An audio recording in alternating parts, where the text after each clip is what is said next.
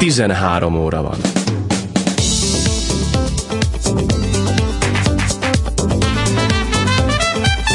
X Generáció.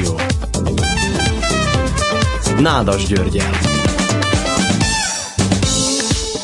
Szeretettel köszöntöm a kedves hallgatókat ezen a most már nem mondható szépnek ö, vasárnapon. A szép az, hogy ismét itt vagyok önökkel Pozsonyban, a Pátria Rádió stúdiójában, és már is hallhatják a legfrissebb híreket a szintén szép Radi Ivettől. Az er té vé es hírei.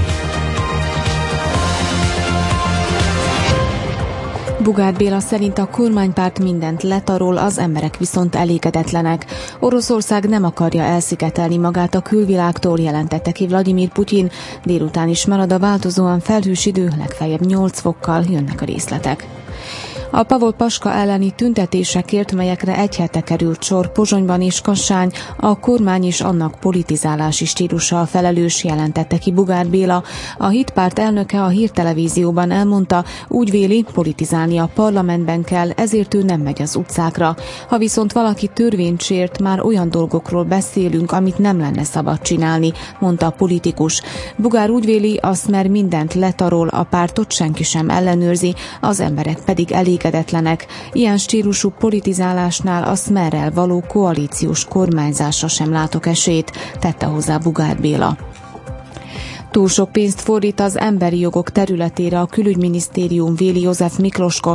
A ká dé há parlamenti képviselője bírálta, hogy a tárca kilencven ezer eurót szán a kormány emberi jogi, kisebbségi és nemi egyenlőségi bizottságával kapcsolatos szemináriumokra. Ez túl sok pénz annak a tanácsnak a működésére, amely bár három éve létezik, de még mindig nincs elfogadva az emberi jogi stratégiája, és annak minden egyes verziója megosztja a társadalmat, véli Miklosko. A külügyminisztérium azonban azzal érvel, hogy az emberi jogok területére jövőre tíz százalékkal kevesebb pénz jut, mint kétezer-tizennégyben. Miután Eva Babicovának nem sikerült megszereznie az es dé ká ú alelnöki tisztségét, új párt alapításába kezdett.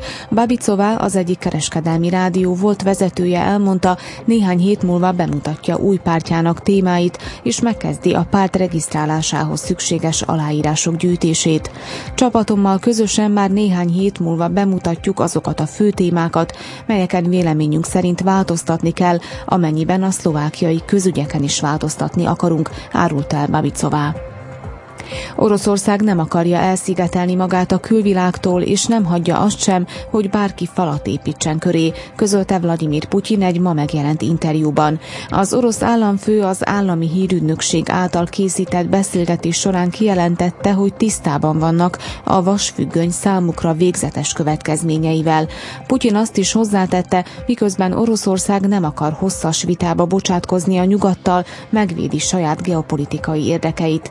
Az elnök emellett kizárta, hogy a Kreml Ukrajna politikája miatt alkalmazott nyugati büntető intézkedések, valamint a kőolaj árának és a rubel értékének zuhanása katasztrofális következményekkel járna az orosz gazdaság számára. Több évre megvonna minden bérkiegészítő szociális juttatást a brit kormány az Európai Unió más országaiból érkező munkavállalóitól, ezzel is csökkentve a nagybritanniai bevándorlás vonzerejét, írta a The Sunday Times. A tekintélyes konzervatív brit lap kormányzati forrásokból származó értesülései szerint David Cameron miniszterelnök és stábja azt tervezi, hogy a külföldi uniós munkavállalók az elhelyezkedésük utáni egy-öt év között időszakban ne vehessenek igénybe béren kívüli szociális juttatásokat, például adójóváírást vagy lakhatási hozzájárulást. Időjárás. Változóan felhős lesz az idő, a nap hátralevő részében is csapadék nem valószínű, helyenként azonban kőcitálás várható, kettő és nyolc fok közé emelkedik a hőmérséklet. Zöld hullám. Közlekedési hírek. Baleset történt Kassa mellett a Hernádzsadányi bevezető úton Alsómisje irányába. Karbantartók dolgoznak az er egyesen Újbánya előtt Zsarnóca felől. Sebességet mérnek Nyitrán a körforgalom után a Hrenovszká utcában az er egyes felé és Csoltó után is Tornalja irányába. Vezessenek óvatosan!